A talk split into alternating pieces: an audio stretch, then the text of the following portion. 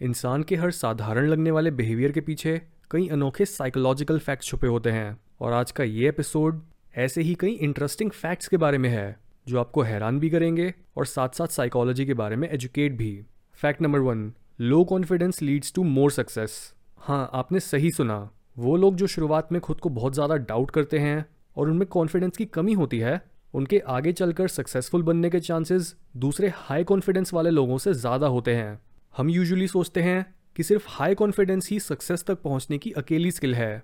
लेकिन American psychologist Thomas Comoros ने अपनी रिसर्च में ये पाया है कि सेल्फ कॉन्फिडेंस सिर्फ़ तभी यूजफुल होता है जब वो एक इंसान में कम होता है और उसके तीन मेन रीजन होते हैं। फर्स्टली लो सेल्फ कॉन्फिडेंस आपको नेगेटिव फीडबैक पर ज़्यादा अटेंशन पे करने पर मजबूर करता है। आपको सेल्फ क्रिटिकल बना के। ज़्यादातर लोग खुद की ही फैंटेसीज में फंसे रहते हैं और हर नेगेटिव पॉसिबल आउटकम को इग्नोर कर देते हैं। इससे वो दूसरों के आगे कॉन्फिडेंट तो लगते हैं, लेकिन खुद के वीक एरियाज़ की नॉलेज ना होने की वजह से उनकी प्लानिंग हमेशा ही अधूरी रहती है। लेकिन जब एक इंसान का लो सेल्फ कॉन्फिडेंस उसके एम्बिशन के साथ मिलता है, तब उसकी परफॉर्मेंस और रिजल्ट्स एक टिपिकल इंसान से बहुत बेटर होते हैं। सेकेंडली लो सेल्फ कॉन्फिडेंस आपको मोटिवेट करता है ज़्यादा मेहनत करने के लिए। बहुत से लोग एक्सेप्शनल तो बनना चाहते हैं, लेकिन उन्हें ये नहीं पता होता कि सबसे अलग बनने के लिए उन्हें कितना ज़्यादा एफर्ट लगाना पड़ेगा। जिस वजह से कॉन्फिडेंस की कमी एक इंसान को कंसिस्टेंटली अपना बेस्ट देने के लिए मोटिवेटेड रखती है। और थर्डली लो सेल्फ कॉन्फिडेंस हमें ज़्यादा सेल्फ अवेयर बनाता है हमारे अंदर से अकड़ और सेल्फ डिसेप्शन को कम करके। Fact number two different language changes your decisions जो आपके ख्याल आपकी मदर टंग या फिर आपकी नेटिव लैंग्वेज से जुड़े होते हैं, वो ख्याल बहुत ही अलग होते हैं किसी फॉरेन लैंग्वेज से जुड़े ख्यालों से। जैसे अगर आपकी मातृभाषा हिंदी है लेकिन आपको इंग्लिश या फिर फ्रेंच बोलनी भी आती है तो इंग्लिश या फिर फ्रेंच बोलते समय आपकी चॉइसेस और आपके डिसीजंस ज़्यादा रैशनल होंगे। यूनिवर्सिटी ऑफ़ शिकागो में हुई एक स्टडी में पता चला कि एक फॉरेन लैंग्वेज का यूज़ लोगों को कम इमोशनल बनाता है और उन्हें ज़्यादा क्लियरली सोचने पर मजबूर करता है। ऐसा इसलिए हो सकता है क्योंकि बचपन से ही हम अपने सारे इमोशंस का चार्ज अपनी लैंग्वेज में ही समझते और एक्सप्रेस करते आए हैं, जिस वजह से कोई दूसरी लैंग्वेज में वो इमोशनल कनेक्शन फिर से बन ही नहीं पाता। Fact number three meaningless activities alter your genes हम सब ही खुश होना चाहते हैं, लेकिन फिजिकली और मेंटली ज़्यादा हेल्दी रहने के लिए हमें खुशी को नहीं, बल्कि मीनिंग को प्रायोरिटी देनी चाहिए। 2013 में हुई एक स्टडी बताती है कि जो लोग ऐसी एक्टिविटीज़ में पार्टिसिपेट करते हैं, जो उन्हें बस अच्छा फील कराती है, लेकिन उनमें कोई भी असली मीनिंग नहीं होता, उनके जीन्स खुद को ऐसे एक्सप्रेस करने लगते हैं, जैसे वो एक बहुत ही बीमार इंसान के जीन्स हों। इसलिए अपनी लाइफ में मीनिंग को ढूंढो। और चांसेस हैं कि उसके साथ खुशी और सेटिस्फैक्शन खुद ब खुद आपको मिल जाएँगे। Fact number four anxiety is more common in the West डेढ़ लाख लोगों पर हुई एक स्टडी में ये देखा गया कि कौन सी कंट्री के लोग अपनी कंट्री की हायर या फिर लोअर इनकम की वजह से ज़्यादा खुश या फिर दुखी थे।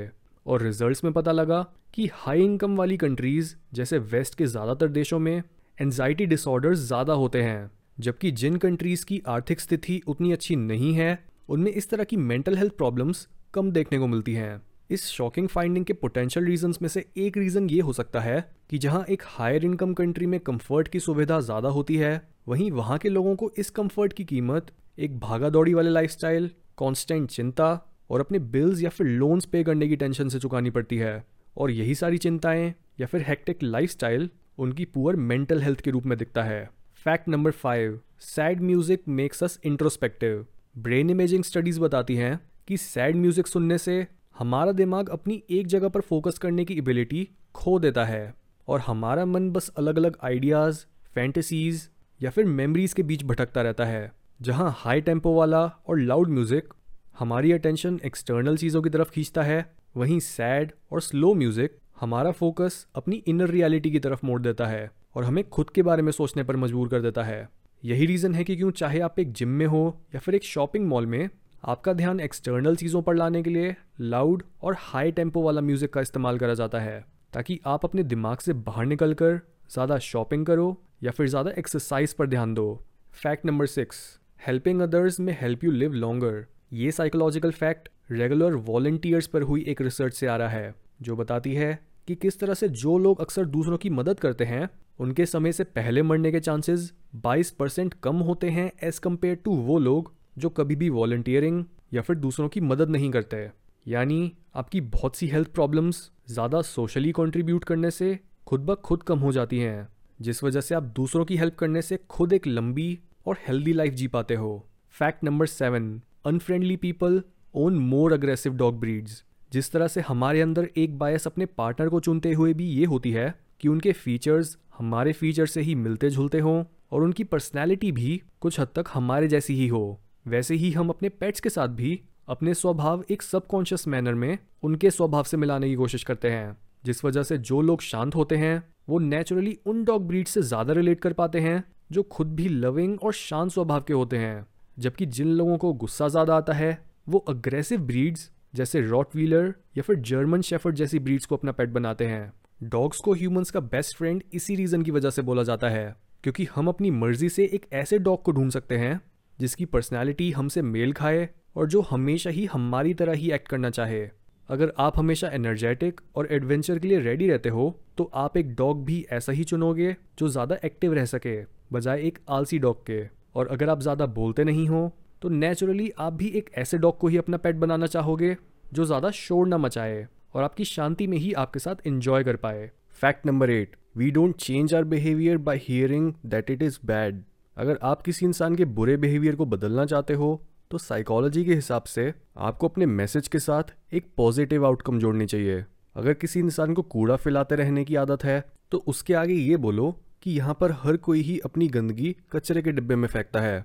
और ऐसा दिखाओ कि ये बिहेवियर तो एक सोशल नॉर्म है और हर अच्छे इंसान को ऐसे ही बिहेव करना चाहिए।